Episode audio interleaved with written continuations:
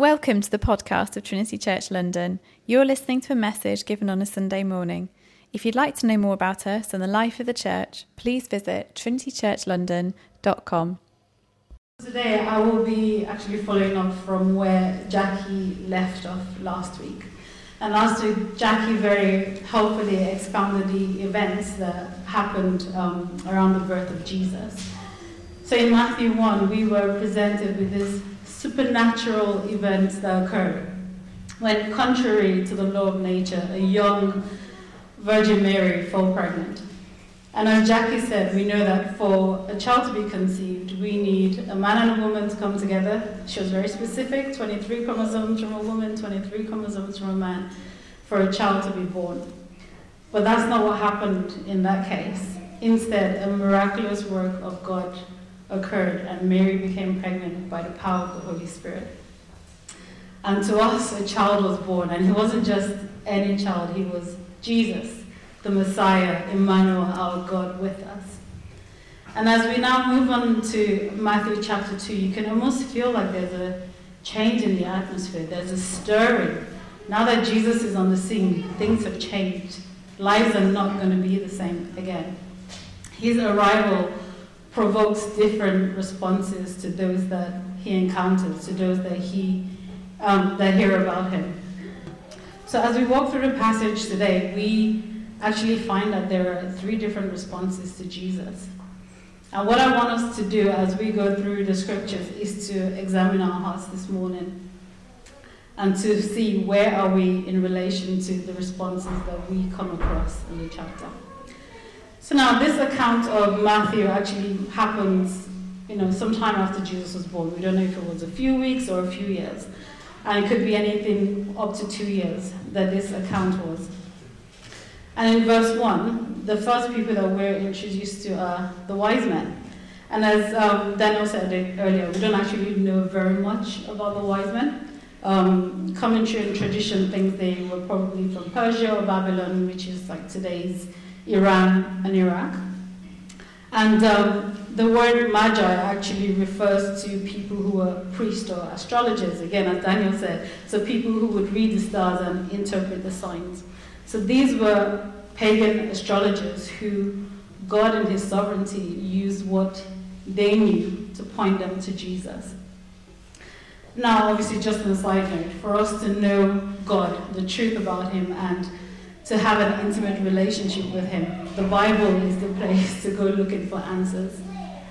But God, the creator of the world, can use whatever means He chooses to point people to Jesus. And in this case, He used what the wise men knew. He, knew, he used the stars because they were people who studied the stars. Now, these wise men were not Jews, they didn't know the scriptures. Um, as far as we know, they were not waiting on the promised Messiah. But when they heard about the birth of Jesus, the birth of the King of Jews, they received it with so much joy.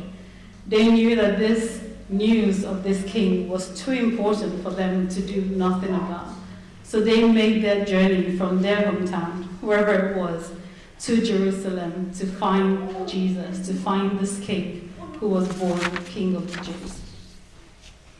And then when they found him, they rightfully worship him and present him with gifts that are fit for a king. So, what is your response today? Is it one of joy and worship? So, we know, as we read on in the passage, that before the wise men actually get to Bethlehem, they first of all go to Herod's palace in Jerusalem to seek Jesus out. And when they meet Herod, they ask, they say, Where is he who has been born King of the Jews, for we saw his star when it rose, and we have come to worship him. And when Herod the king heard this, he was greatly troubled, and all of Jerusalem with him. Now, just a little background about Herod. We know from history that he was not a Jew. He was actually of Edomite descent. So if we go back in history, there was Abraham, and Abraham had, had Isaac, and Isaac had two sons. One was Jacob, and one was Esau. And the people of Israel were from the line of Jacob, whereas the Edomites were from um, the line of Esau. So um, Herod was actually of Edomite descent, he was not a Jew. And the other thing was, Herod hadn't actually been placed as king by the people. He wasn't sort of like elected to be king by the people of, um, of Israel. He'd been placed there by the Roman emperor. And we know from history as well that Herod was responsible for many great things that happened in the city. He expanded the second, second temple, he brought lots of infrastructure to Jerusalem. But one thing we also know is that he wasn't actually a very nice man, to put it mildly. He was, as history said, he was a tyrant, he was brutal, he was ruthless in his dealings um, with people especially those who he felt were a threat to his throne. So he was not afraid to kill anyone who he, who he thought was a threat.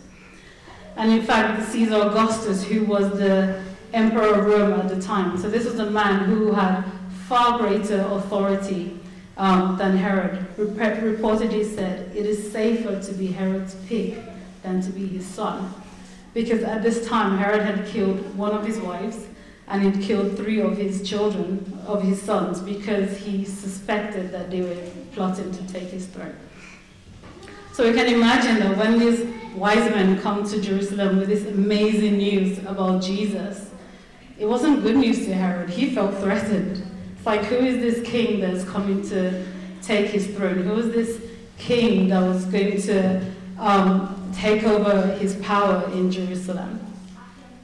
So his response to the threat of Jesus was to react with violence, like he wanted to get rid of Jesus. He did not want this king to come and take the position that he had.